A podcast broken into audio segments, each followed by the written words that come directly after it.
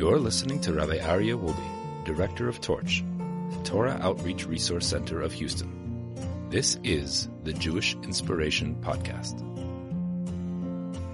Thank you, everybody. It's so wonderful to be back here. Welcome back to Mussar Masterclass.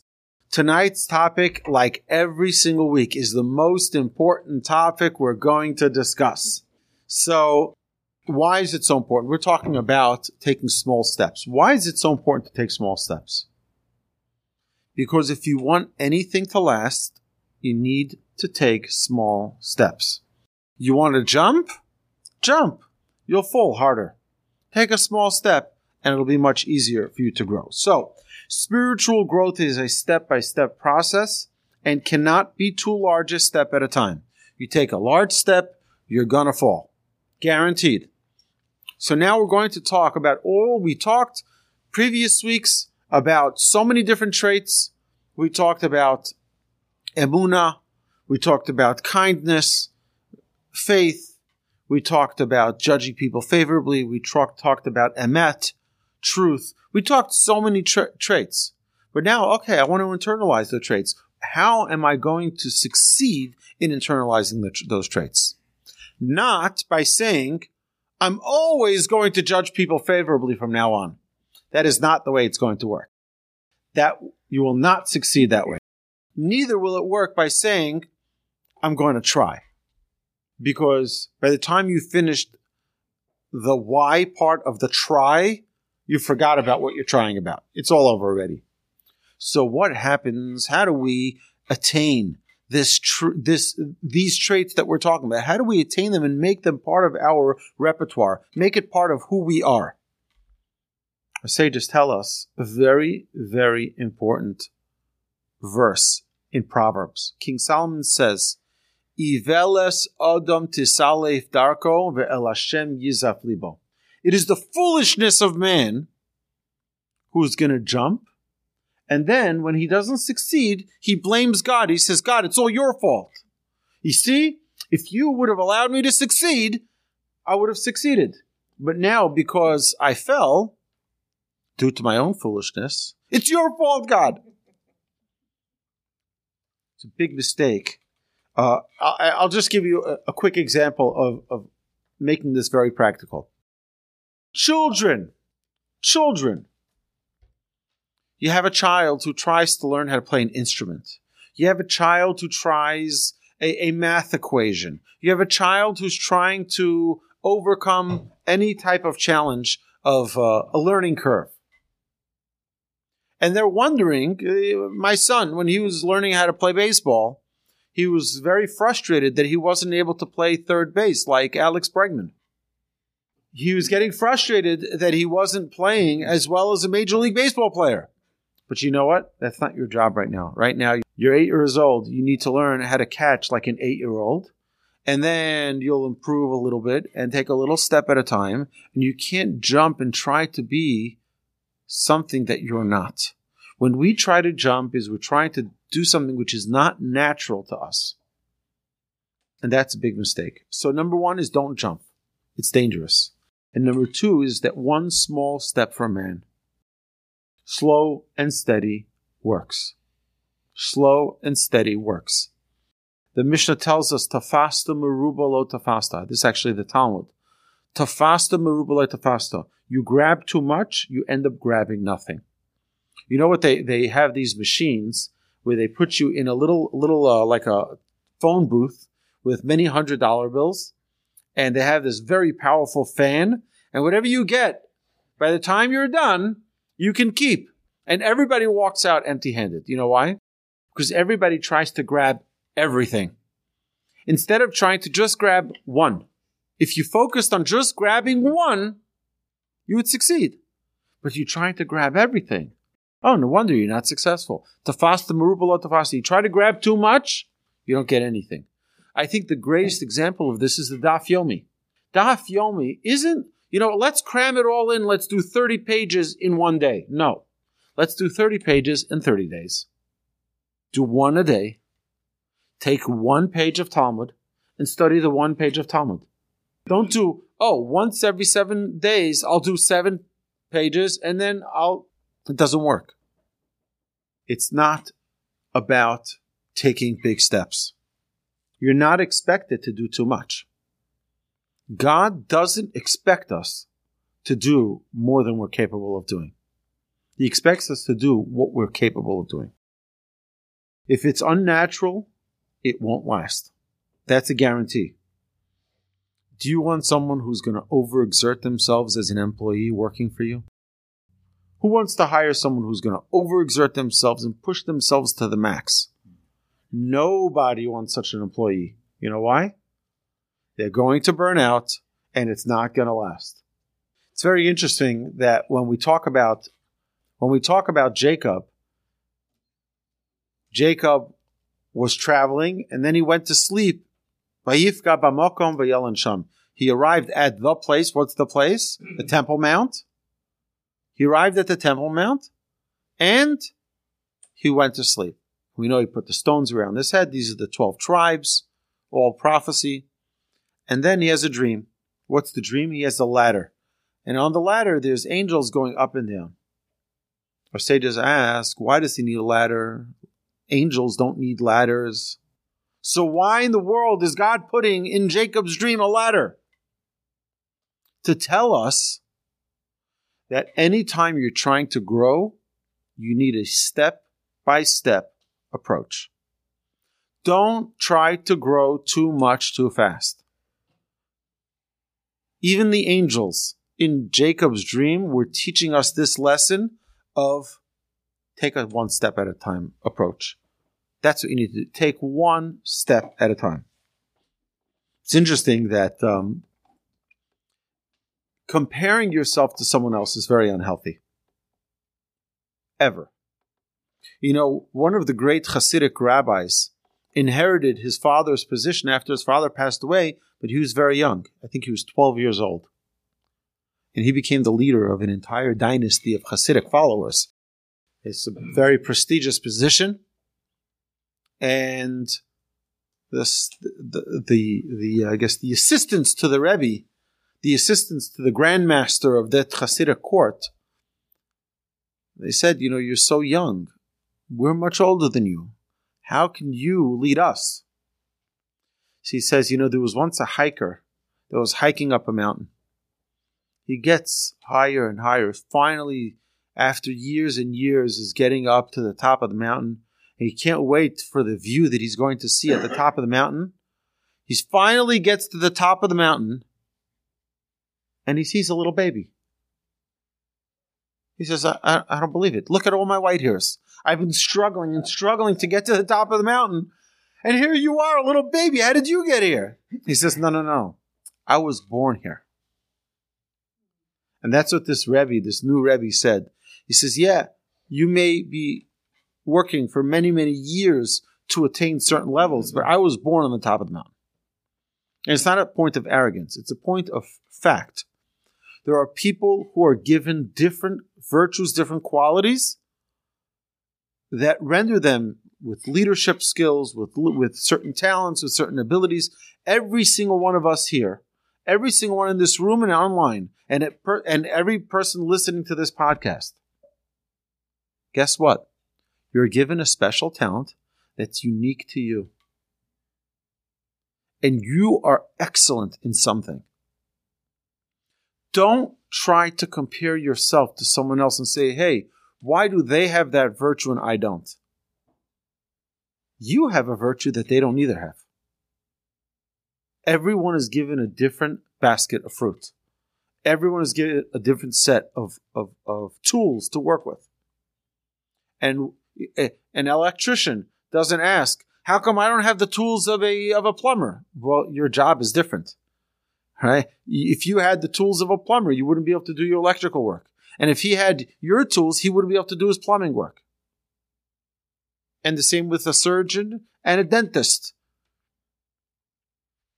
Everyone has the tools that's right for them. Guess what? Each and every one of us have our own unique tools that are specific to us, that are tailor made for us, which Hashem gave us to accomplish what we need to accomplish in this world. So looking at someone else is not understanding our mission. It's not understanding our purpose. Some people are just born great in a specific area. And they should shine in those areas. You need to find, each one of us need to find what we were born great as and shine in that area. It may not be as glamorous as the person in Hollywood. It may not be as glamorous as the person, you know, who's running the country or uh, the, as great as the person who won the Olympic uh, gold medal. Every person has the tools they need to maximize their life. You know, it's an amazing thing. We have, the Mishnah tells us something really remarkable. It says, Anu amelim v'hem amelim. We toil and they toil. We toil and receive reward. They toil and don't receive reward. What do you mean they don't receive reward? What is that? What does this whole this whole Mishnah tell us? Sages tell us as follows. The Chafetz Chaim explains this and says, "We don't get reward based on our results. We get reward based on our efforts." So if someone were to hire a plumber, you hire a plumber, you say, I have a leaky sink. Can you please help me? He comes, he says it's going to cost $500. Okay, sure, no problem. Just fix the, fix the, the faucet. He comes, he fixes, he comes to, to fix the faucet. He gets under there, he takes everything out, makes a big mess in your kitchen, and you know, he's under the sink and he's toying around with things, takes it apart, puts it together, takes it apart. He says, Oh, I need to get a tool. I need to get something from uh, Home Depot. I'll be back in a few minutes. He goes to Home Depot, comes back an hour later. He's still trying, trying this, trying that. At the end of the day, it's still leaking. And he says, I tried everything I can do. Please make sure to pay your invoice, $500. Who's going to pay him? We don't pay him. What do you mean? I'm a, I'm a, I didn't ask you to work hard. I asked you to fix it. Mm-hmm. And if you don't get the job done, you're not getting paid. But what happens if someone sits in the study hall and studies Torah for 10 hours? They're sitting and trying to learn the Talmud and they don't understand it. They don't get it. Do they get rewarded for those 10 hours? Even though they don't have any they don't have anything to show for it. You can't give a lecture on it. You can't explain it to anyone else. Why are you getting a reward? Because in Judaism, the number one principle in Judaism, the number one principle in Judaism is we reward effort, not results. We don't care about results. God doesn't care about results. God cares about your efforts. You put forward an effort, that's what counts.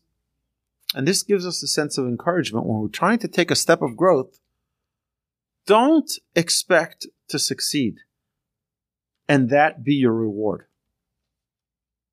Put forward an effort and that is the reward. I'm going to try. I'm going to put forward an effort.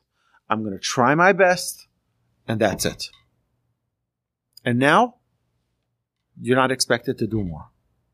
Now, we're expected to continue trying and continue trying.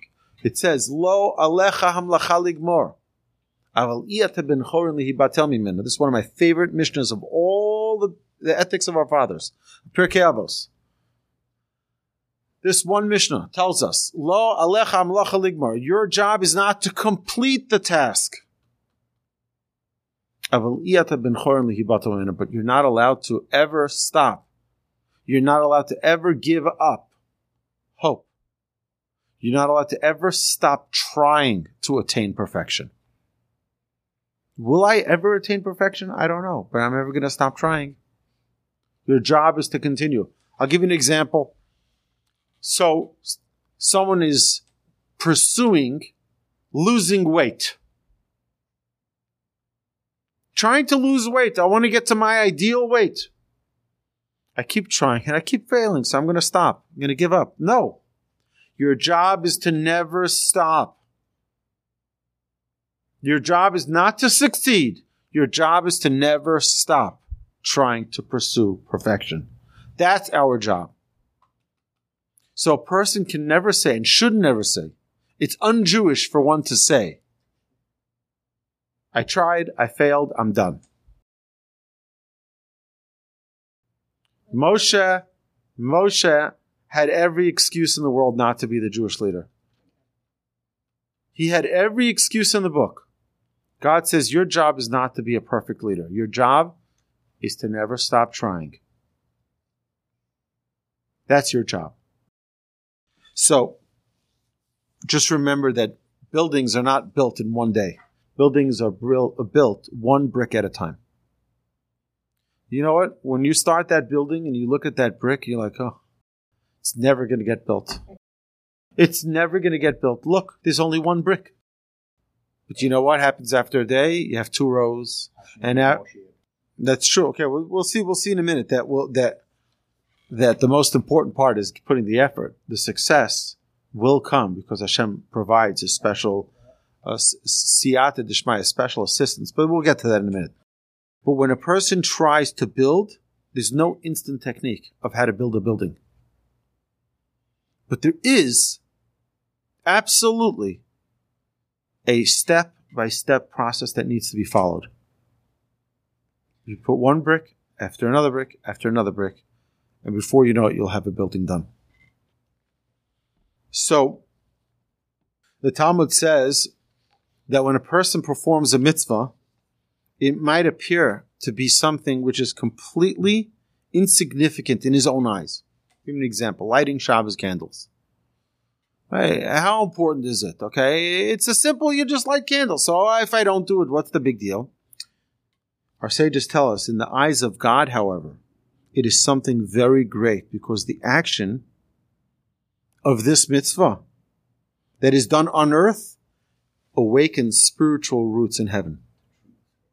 Every single physical action that we do in this world awakens up powers in the upper worlds. And we must know that its spirituality in heaven knows no bounds nor limits. Yes, yeah, so while in this world I'm saying, huh, there's no results, bottom line, it's not working for me. I keep trying, I keep failing.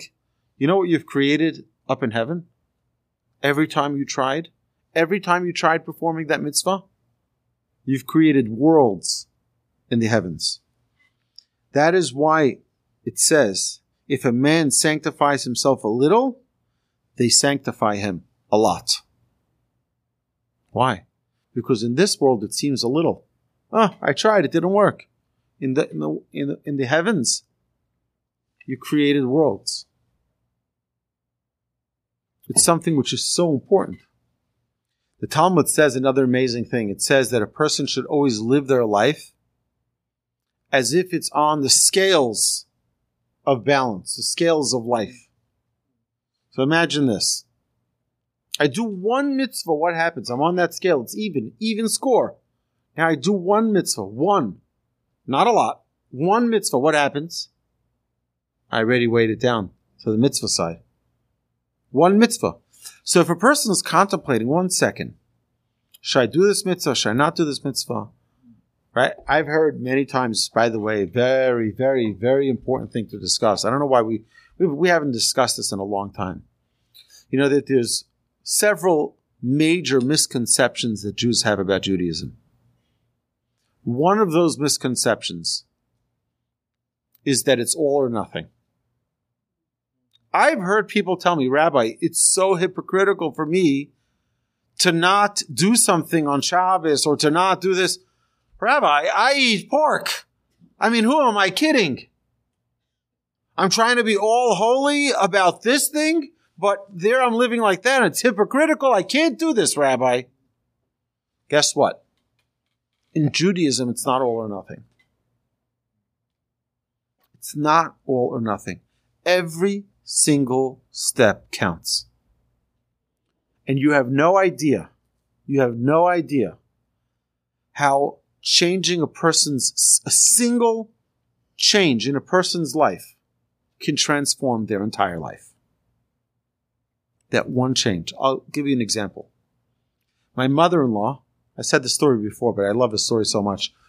My mother in law had a study partner that she learned with every single week. She would learn together in Partners in Torah. Those of you who don't know, Partners in Torah is an excellent organization that partners up people to learn together. You can learn any topic that you want. You can call them up today, tomorrow, 1 800 study 42, 4, the number 4, the number 2, and they will partner you up to learn with someone. So, my mother in law had a study partner who was completely, completely secular. And she told her, you know, it's coming, the holiday of, of Pesach is coming. And as you know, in a Jewish household, Pesach is a, is a big deal. And I'm not going to be able to learn for the next couple of weeks because we're cleaning the house for Pesach. And then we have Pesach. And then after Pesach, getting the house back in order. So for the next four or five weeks, we're not going to learn together. She says, Oh, it's very interesting. But what is Pesach exactly? She says, Okay, I can't get into the whole thing. The Jewish people left Egypt. Bottom line is we don't eat bread for these seven days. Okay, bottom line, we don't eat bread uh, for these uh, actually eight days in the diaspora. Okay, so for these eight days, we don't eat bread. Okay, she didn't get into too much detail. She's a beginner. And um, sure enough, they, they stopped learning. When they started learning again, when they got back together, this lady says, Oh, so how was your Pesach? She says, Oh, it was very nice. The family got together. It was very nice. How was your Pesach? She says, Oh, you're not going to believe it. It was amazing. She says, One of the days of Pesach, I picked up my kids from school and they were very hungry. So we went to McDonald's and we picked up their, uh, their cheeseburger. And she says, I'll tell you, I scratched off every last piece of their bread because you're not allowed to have bread on Pesach. So I took every drop of bread off their cheeseburger. And you know what? The heavens were smiling, and the heavens said, Ah, look at my children, look how righteous they are.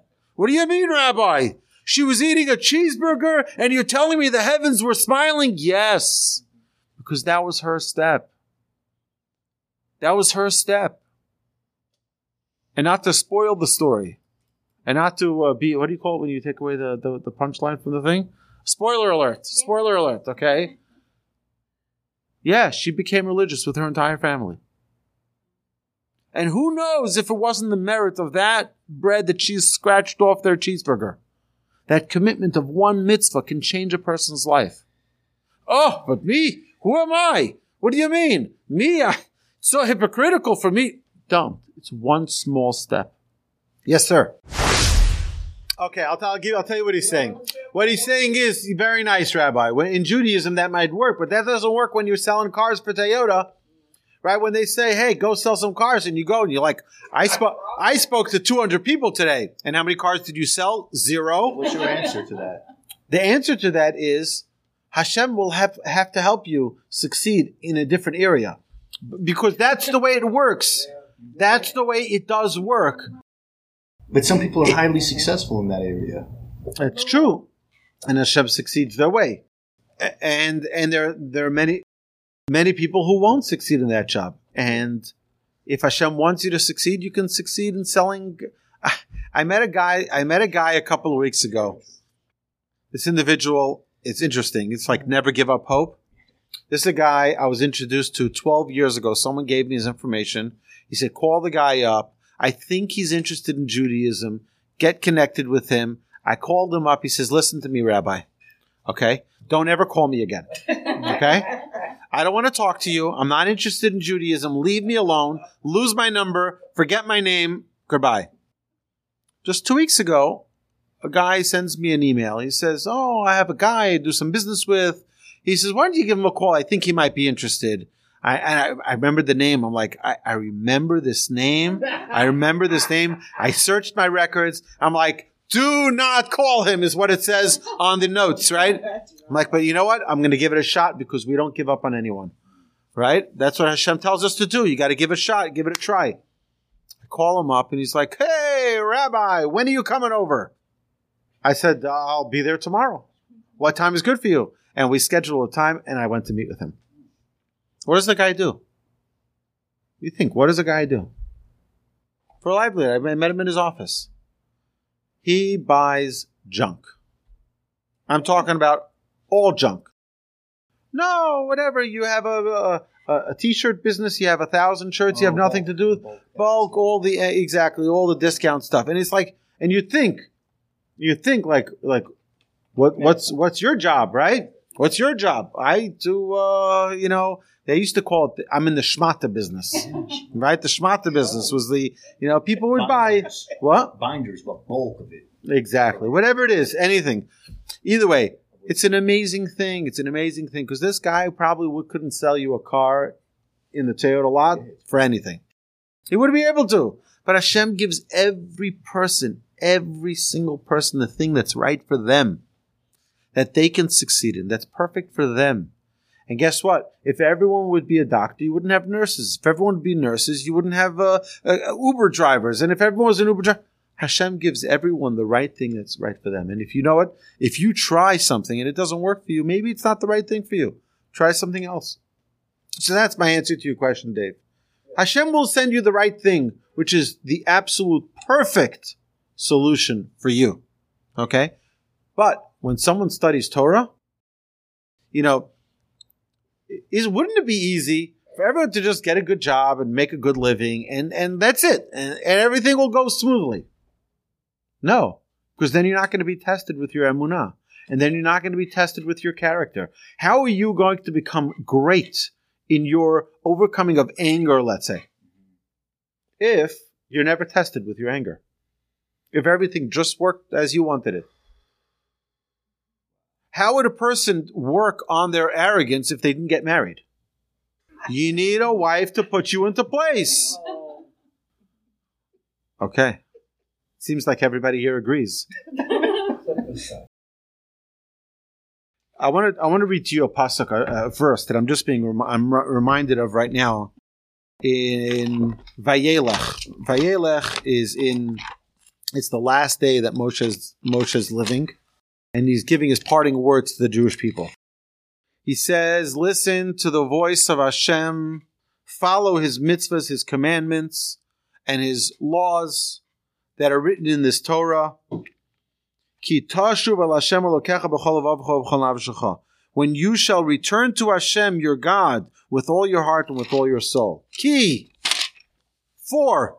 This commandment that I command you today, which is to have repentance, to connect to the Almighty, is not hidden from you and it is not distant.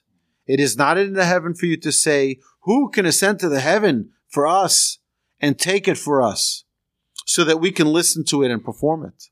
I can't, I'm not going to the heavens, so who can go up to the heavens to get the Torah for us? Or whatever this mitzvah is. Nor is it across the sea for you to say, who can cross to the other side of the sea for us and take it for us so that we can listen to it and perform it? Must be really great, right? So distant. It's so heavenly. It's so it's insurmountable. We can't we can't attain it. Rather, the matter is near to you. In your mouth and in your heart to perform it. All you need is to have the will. So we discussed last week about willpower, two weeks ago. We discussed willpower. Guess what? All we need is the willpower, the desire in our heart and our mouth, like we mentioned last uh, two weeks ago every word that we say, we mentioned last uh, two weeks ago, we mentioned that every word that a person says creates an angel. Creates an angel. If you really desire something and you talk about it, it's in your mouth, it's in your heart, you desire it, and you speak it out, you know what'll happen? You're creating those angels that'll help you succeed in it. So anything that you want to accomplish, you want to lose weight, talk it out say, Hashem, I need your help. But in a practical level, I want to turn your attention for a minute to a very, very important book. It's called Atomic Habits. I love this book. Okay, Atomic Habits. So I, w- I want to give you an example. I want to give you an example of how we can. So his, his theory, and I agree with his theory, it's actually sourced in what our sages write when they talk about change and they should take small steps. Here's the challenge. Who is the police looking for? My daughter called me today. She's driving in New York and she said, you know, I know Texas. I know what the highway, you know, rules are. You know, it's like you have 65 speed limit. You drive 75, they're not stopping you in Houston. But in New York, you know, it's 55 speed limit and she's driving, you know, she's trying to figure out what, what are they going to, so I said, in New York, if you drive two miles over the speed limit, they're going to stop you. Okay, it's New York. And they have cameras and they'll take pictures and mail it to you, and it's like, it's a mess. So, who are they looking for in Texas, right? They're not looking for the guy who's going two, three miles over the speed limit. They're looking for the big shot who's driving 85 down the down through you know down the the speedway, right? It's you know 65. He's going 85, flying by everyone. That's the guy they're going to get. They're looking for the big fish. The guy who goes two, three miles over the speed limit, leave him alone. The Yetzer Hara is the same thing. The Yetzer Hara says, ah, I don't care about the guy who's just making small changes in his life. Show me the guy who wants to change everything. He's going to change his diet overnight. He's going to lose weight overnight. Everything overnight. And these are the guys that the Yetzer Hara says, this is the guy I'm looking for. Let me, let me chop him up. So our sages tell us, in order, in order to make change in your life, you know what you need to do? Very important. Don't jump. Don't jump.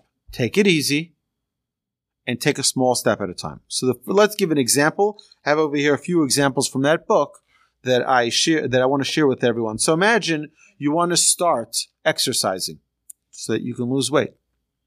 So the first thing you need to do, and this is I I, I think this is a very important process. The first thing we need, phase number one, I do this all the time, is change into your workout clothes. Phase number one, change into your workout clothes. You know what? You may not go working out. You may not end up working out. Change into your workout clothes. You know phase number two? Phase number two is leave your home. Get out. Get outside. Even if you take a walk around the block and it's a slow walk, step number one. Step number two. Step number one, change your clothes, get into workout clothes. Step, uh, we're not talking about losing weight yet. We're not talking about getting into, you know, running the marathon. Just change your clothes. Get into your workout clothes. Put on your sneakers. Small steps. Small, small, small, small step.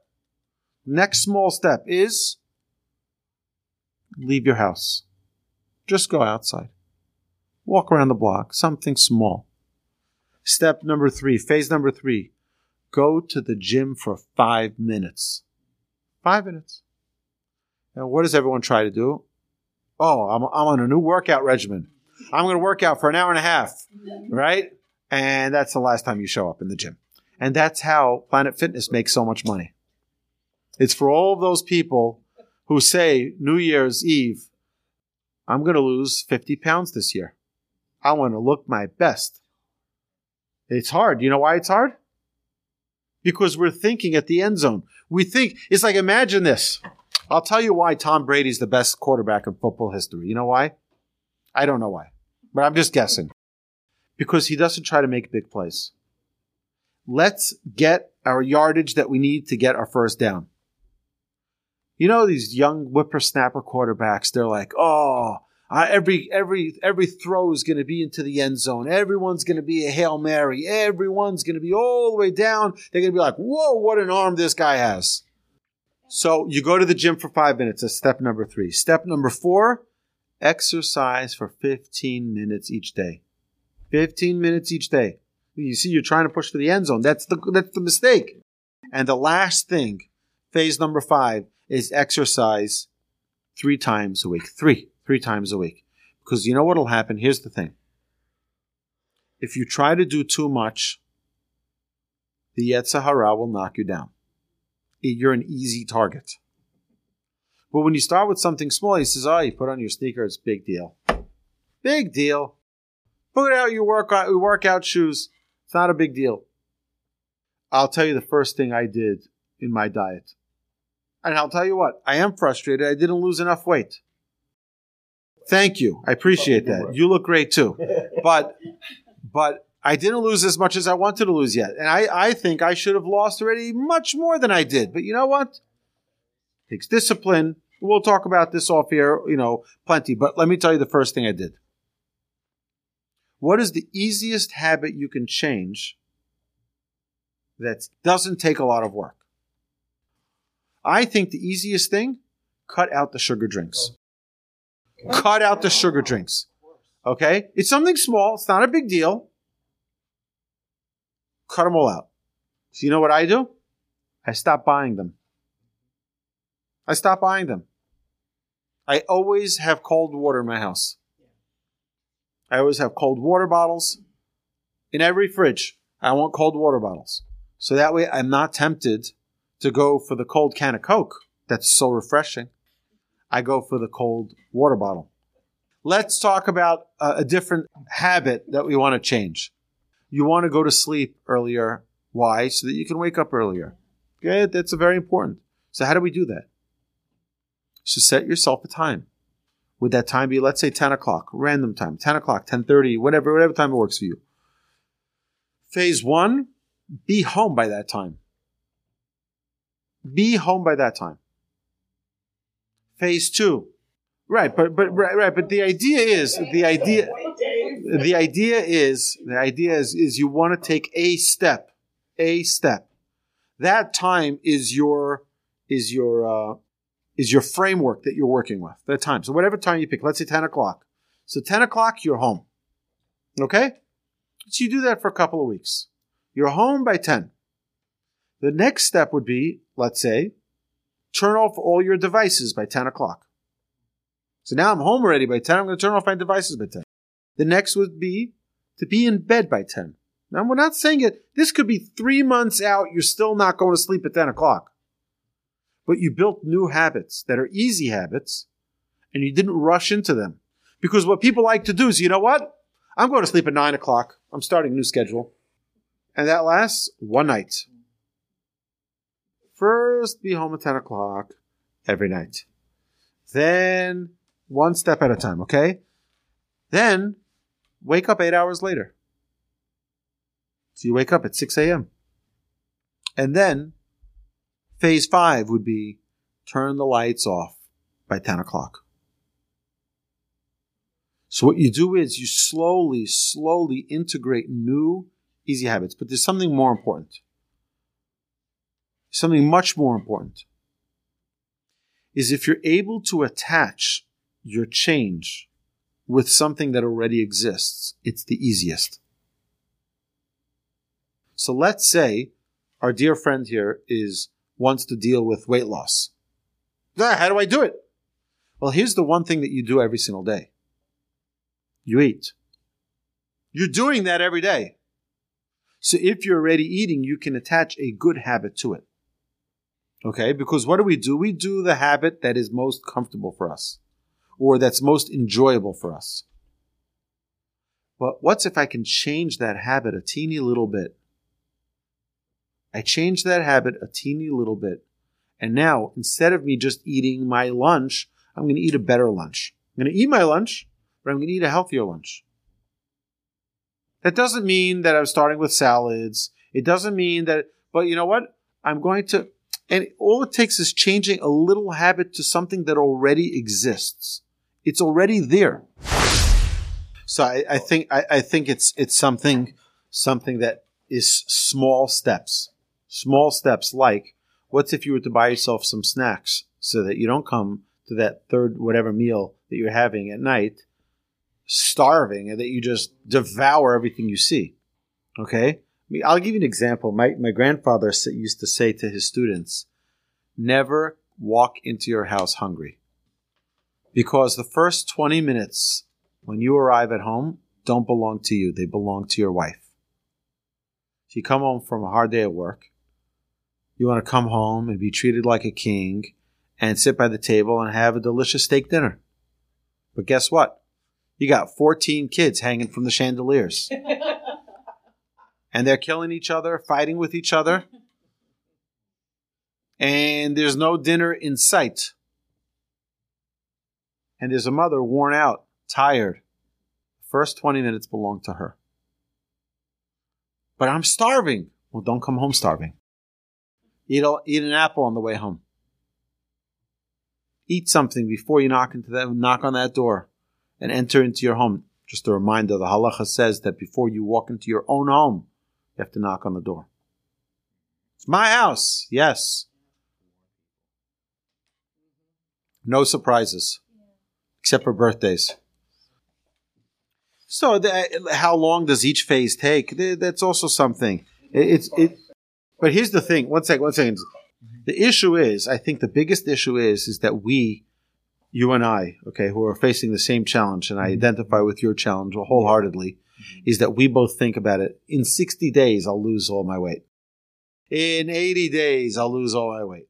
And the thing is, it's not doesn't go like that. It's changing the habits of how we eat slowly, consist, consistently, so that not that I lose the weight, is that I become more healthy. That's the goal. How do I become more healthy? In the process, we'll also lose weight. So it's not about, oh, I'm just going to drop my weight. I'm going to go from 250 pounds to 200 pounds in three months. And it's not going to happen in three months. I'm sorry. Not going to happen. And those who lose it fast gain it fast. But if I can change and say, you know what, I'm going to introduce something healthy into my meal. I'll take something that's unhealthy out of my meal. No, I'm not saying you go from a big piece of chocolate cake to a broccoli salad. I'm, what I'm saying is have your chocolate cake, but take a much smaller piece of the chocolate cake. I mean, you know, the yetzer hara, the way he works is when you appease him a little bit, he lets go. He says, Oh, I got him. I got him. No, you didn't get me. I gave, like today, I, I tried to trick my yetzer hara. Right? I had a little barbecue potato chips. Don't say, right? Don't tell anyone. And that's against my diet. I don't eat that stuff. But you know what? The bottom line is that every person is different and every person has to find the thing that works for them. Okay, one second. So I say introduce something healthy to your day. Okay? It's a long process. We don't change overnight. And I think weight loss is the best example. It's the best example because it's something that every single human being is conscientious of if they want to stay healthy and fit. It's not the issue is not being fit. The issue is being healthy. And we want to make sure that we eat right, we sleep right. These are all healthy. Okay, so yes, for every trait that you try to acquire, you will need to use this small step process. Very small step. I'll give you an, I'll give you another example one of my big challenges is studying the daily folio of Talmud, the Daf Yomi. It's a big challenge. Unless I do one thing. I'm praying the morning services every day anyway, right? That's a solid. That's a solid, consistent activity that I do every day. So if I attach my learning with that, it makes it much easier. I'm not creating a new habit. I'm changing an existing habit. Okay? Until it becomes, and it might be a struggle, and it is a little bit of a struggle. I'm, I'm now 19 days into this, and it's not the easiest thing, and I'm not always able to. I'm not always able to. Sometimes I have a something comes up. I have an emergency. I have a meeting. I have to go right, and I don't have that that same. Okay, but I am trying to attach it to something which is a constant prayer, the morning prayers, the afternoon, evening prayers are a constant. And therefore, it's easier to attach something to it. So it says, it says that Yodea Tzadik Nefesh Behemto, a righteous person knows the nature of his animal. Our sages tell us a righteous person knows himself. You're the animal. You need to know yourself. Forget about knowing your animal. You'll figure out your animal later. Do you know yourself? Do you know yourself? Right? We have to know what we're capable of and what we're not capable of. We have to remember that we can't either grow too slowly. You know, an airplane needs something called lift in order to stay in the air.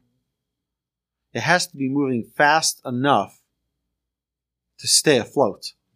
And if it doesn't, what'll happen? It'll stall and that could be very dangerous. It's very important. You need to have momentum. A person who completely pulls the handbrake and stops and says, Well, you have to go slow, so I'm just going to stop. And that way, no. That's a person, an, a living human being, a living creation of the Almighty needs to always be moving. The world is always turning. The world is always turning. The world doesn't stop turning for one millisecond. That's ex- that's an example to us, which is why when someone passes away, we eat round foods. We eat eggs. We eat round foods. Yes, after someone, the, the family, when they, it's called the Seudas Havraah, just after the funeral, the family of the mourners get together and they have a meal where they eat round foods. Why do they eat round foods? Our sages tell us because it's to remind us. Guess what? Everything comes and goes. Everything. It's we're cyclical. We come and we go. Someone else will continue another time for us, right? And therefore, chop chop. It's time to, to, to buckle up and, and get things done because we don't have all day. We don't have forever. We have right now, we're on this side of the grass. We got work to do. It's a reminder, everything Hashem created is round.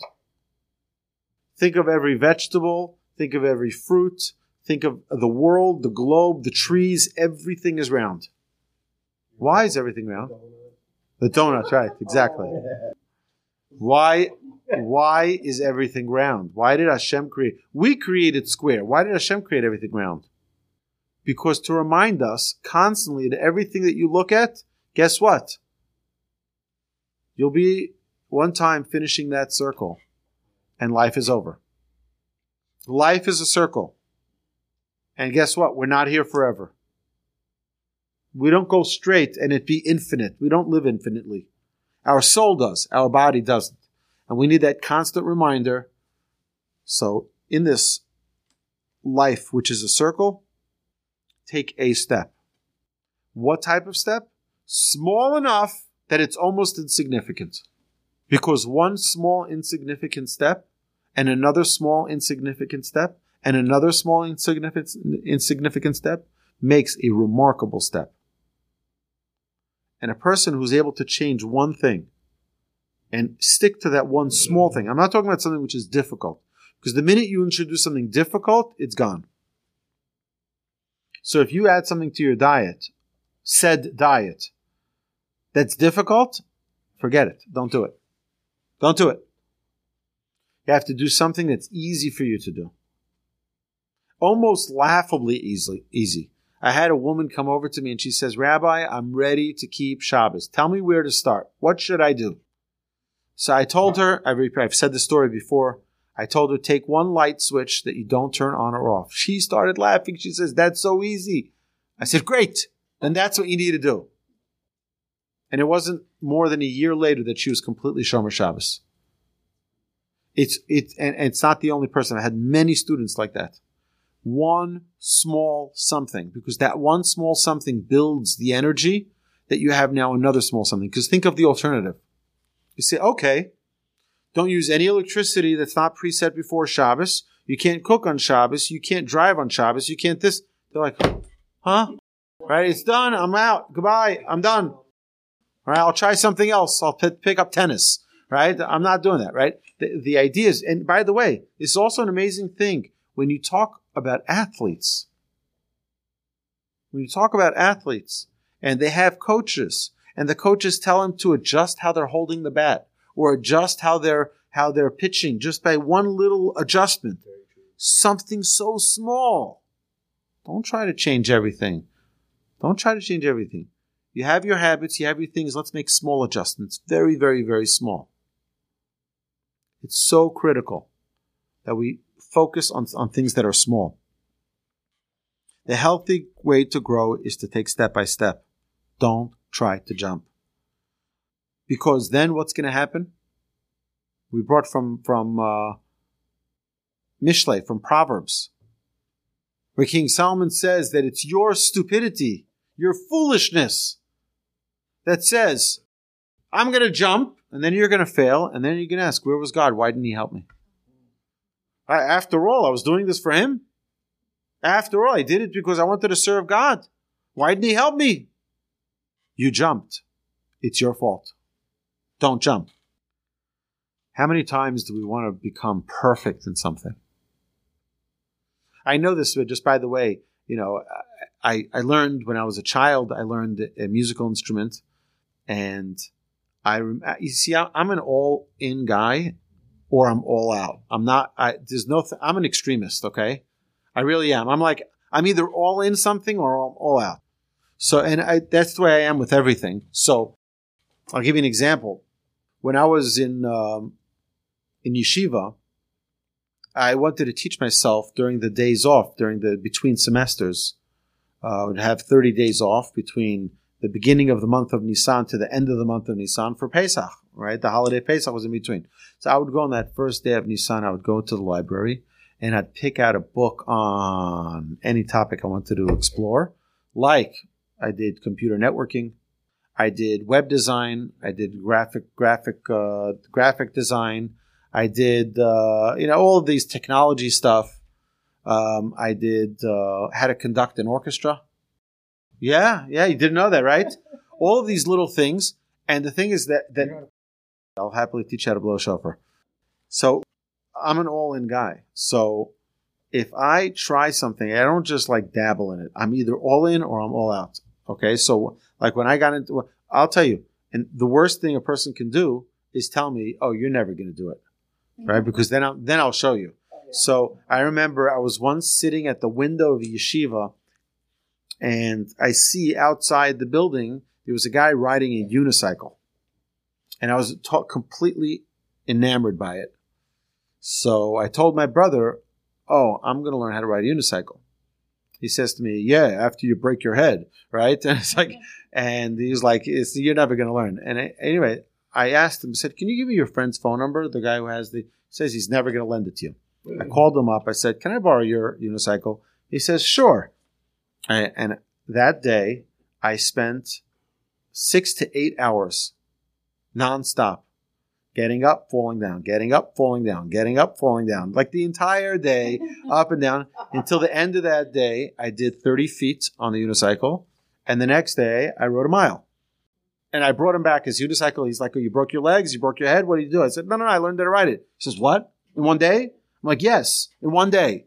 Like, you know, I, I wasn't going to go to sleep. So when I learned how to how to, how to drum, I I learned how to drum, and it was it was it was it was a process. But there was some I, I would try to play along with music, and then if I'd get to music that was too fast, or I'd get so frustrated that I wasn't able to do it yet. I was uh, so frustrated, not that I wasn't able to do it yet. It seemed to me like it was going to be impossible for it to ever happen. And I kept trying and trying and trying and trying and trying. And I was so frustrated. I remember there were times I'd just take the sticks and just like, I'm done. Okay. But you know what? One day, out of out of no place, I suddenly was able to do it. Because you try and you try and you try, and Hashem succeeds your way if He wants you to succeed. And if He doesn't want you to succeed, you're not going to succeed a thousand times trying.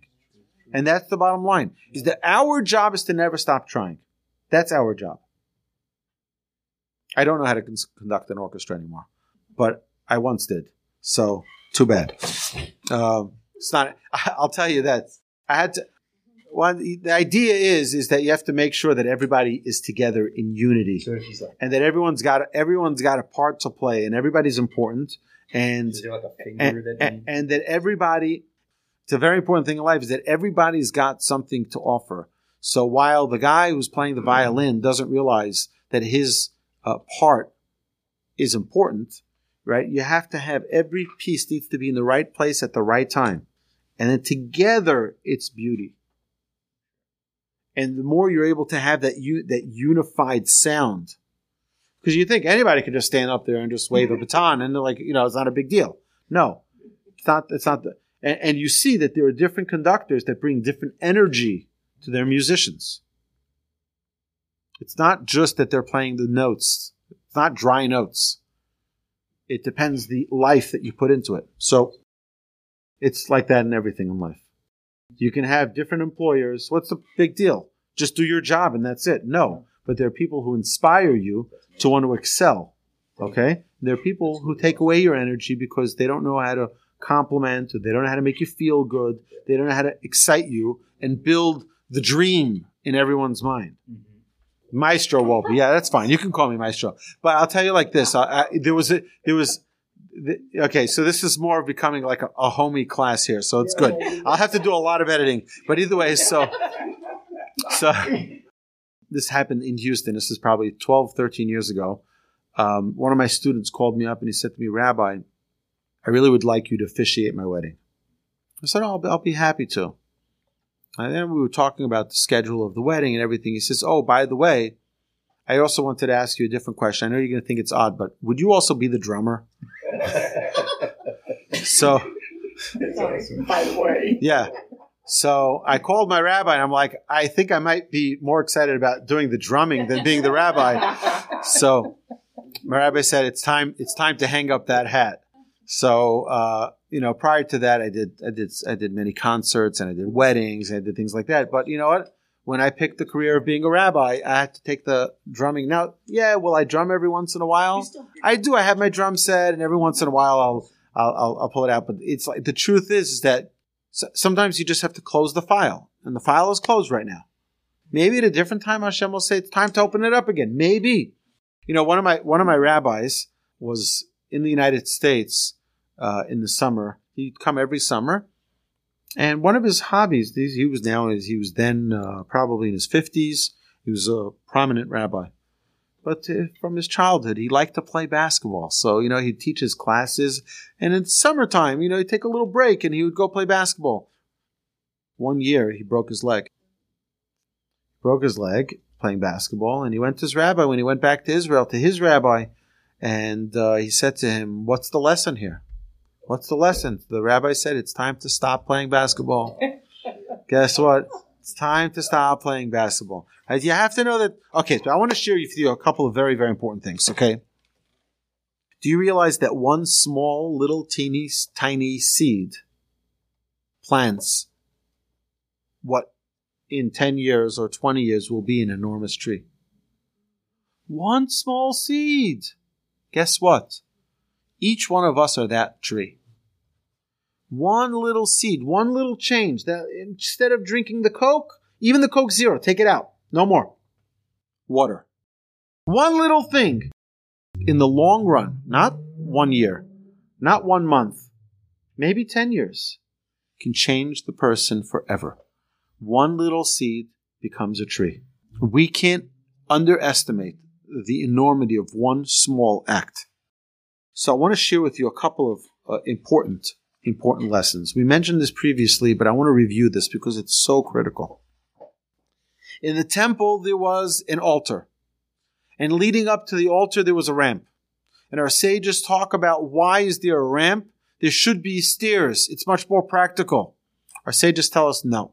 You see, and by the way, if you look at how the tabernacle was designed, there isn't really much room for that ramp. It's it takes a, a lot of space. And it was noticeable. You look at that, it just like doesn't make any sense. It takes up like almost the whole width of the room. Why don't you just figure out, do a nice spiral staircase, you do something, you know, something fancy. We can do something. It's temple, it's all gold. You can figure something out. No, a ramp. Our sages tell us two things. Number one, it teaches us that you always have to be growing. Why? Because there's no stagnation on a ramp. You're either going up or you're going down. You got to constantly be growing.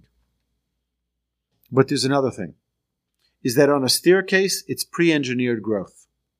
A staircase represents that there's no customized growth. This is what was engineered a six and a half inch step between steps, and that's the way it is. And if you're 95 years old and you can't lift up your leg that much, it's too darn bad. Sorry. It's going to be six and a half inches, and that's it. And guess what? A little baby is just learning how to walk, can't put lift up their leg either, six and a half inches. And a teenage child, adolescent, they can't do one step either. They jump 14 steps at a time. Well, our sages tell us pre engineered growth is not the Jewish way. We're going to have a ramp, and everybody can take their own size step. Someone who can take a small step, take a small step. Someone who can take a large step, take a large step. Take your own size step. There's no pre engineered growth in Judaism. That's number one. Very important, fundamental principle. The next important thing is that my grandfather during the Yom Kippur War was asked to travel to Egypt to speak to a bunch of officers and soldiers and generals and so they flew him on a plane to Egypt and my grandfather looks out the window and he sees that they're like 100 feet above the ground. And he was very concerned and he asks one of the people, he says, oh, Is there any difficulty, any problems with our engines? They said, No, there's nothing wrong with the engines. Said, So why are we flying so low? He said, Oh, oh no, we're flying below the radar because the radar, Egyptian radars are still working and the radars will detect us if we fly too high and therefore we're flying below the radar so they don't detect us. Grandfather said, You know what the radar is? The radar is the Yetzer Hara. You know what we need to do? We're that airplane. We need to fly below the radar. When we try to grow, we need to take microscopic steps. Micro steps, small steps, so you don't wake up the Yetzer Hara. When the Yetzer Hara is looking, who's doing something big? you don't show up on the ma- on, on the radar. You're flying below the radar. You take something small, something which is so tiny that'll say, eh, eh. Something too small. It's too small for me to bother with it. So what's the question everyone asks me? Okay, so if today I'm here, it's really below the radar, and tomorrow I take something else and that's below the radar, and then the next day I take something that's below the radar, eventually I'll be above the radar and then it'll shoot me down. So that's not the way growth works. What growth, proper growth, is that you take something really small and then it becomes part of the essence of who you are. You don't build on top of it. No, it becomes part of who you are. So what you do is you raise the earth. Like it says about Abraham.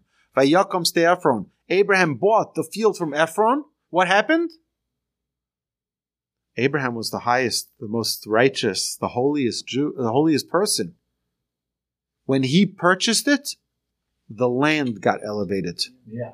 The land got elevated because he was elevated. What happens is, what does that mean? It means it responded to a whole new spiritual level. When we change, we're raising the gra- the earth beneath us becomes more elevated. The whole surrounding, everything we do is more elevated. So now that radar just got elevated too with it. And now, when you add something and it becomes concretized, it becomes part of who you are, guess what? Now the radar just got elevated more. You keep on raising the surface of, of what don't raise you're not build you're not putting one on top of another on top of another and then eventually get burnt down. No. Take something small, make it part of you.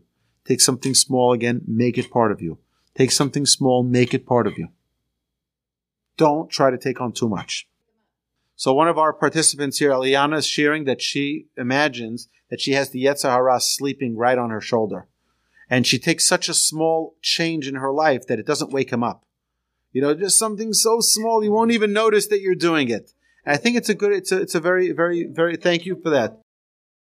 When it's no more work for you when it's so easy that you don't even have to think twice to take the water instead of the the the, the Coke Zero, at that point, when it's not even a difficult thing anymore, because every person is different. For one person, it might be just two weeks and I'm good to go. It's easy. It's not that wasn't a difficult thing. Now there are some things that will be easy for you and difficult for someone else. But everyone is built on their habits, on their things that they have been uh, cultured by their own intuitions uh, to accept. But it's a very interesting thing. What did Rabbi Akiva teach us? One small drop and another small drop and another small drop. It transforms. And that's really the way we're trying to change in our lives. By one small drop at a time. With consistency, that's where your success is. One small step at a time. Oh, we're way over time. Okay.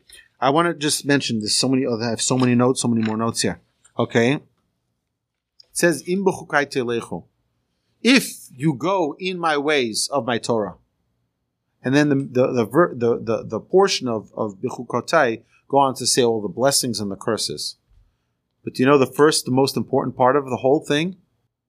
Telechu. Telechu means step by step by step. Don't try to jump. If you try to jump, that's where the danger is.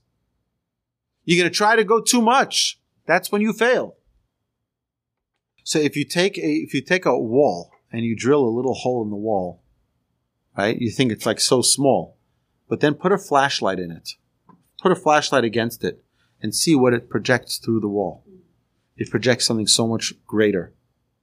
What we're trying to do is make that little hole. Put the light to it. And even though it looks so small, right, a little dime sized hole, it projects an enormous amount of light. And you know what? Eventually that dime becomes a quarter size. And eventually it becomes a dollar size. And eventually it keeps on growing and growing. We just want to make a teeny little hole. Because that little hole eventually will become something really, really great. Change is organic when we look inside, not when we look outside. Gotta look inside. Don't try to compare yourself and don't go on to uh, uh, all the shows that people lost 385 pounds in 20 minutes, right? Don't, don't buy it. Don't, don't believe it. And don't buy those medicines that they say you'll wake up in the morning skinny. Okay. It doesn't work because that's against the nature of this world. The world doesn't exist by instant change. It takes a long time for us to transform who it is that we are. In the, in the Omer, we see, we have this concept of counting a one step at a time. Count one day, another day, another day. Eventually you get to the 49th day and you, you concluded the whole thing. But the idea again is reminding us constantly one step process. Intention is everything. Intention to do a mitzvah is as if you've observed the mitzvah. If a person wants it, a person desires it, it's as if you fulfilled that mitzvah. Yeah, you may not have succeeded, but you really wanted it. Eventually you'll get it. All right, so the most important thing is that we need to remember that in order to grow, we have to look up to Hashem to grow, not step on others to push them down. We never grow by pushing others down. You see something great, you see a good habit that someone has, you could be jealous of that, but don't try to take it 100% and make it yours. You know why? Because that's not you. And as much as we think, oh, it's so simple, you don't know who they are. I'll just share with you one last thing uh, tonight from the Gaon of Vilna on Proverbs.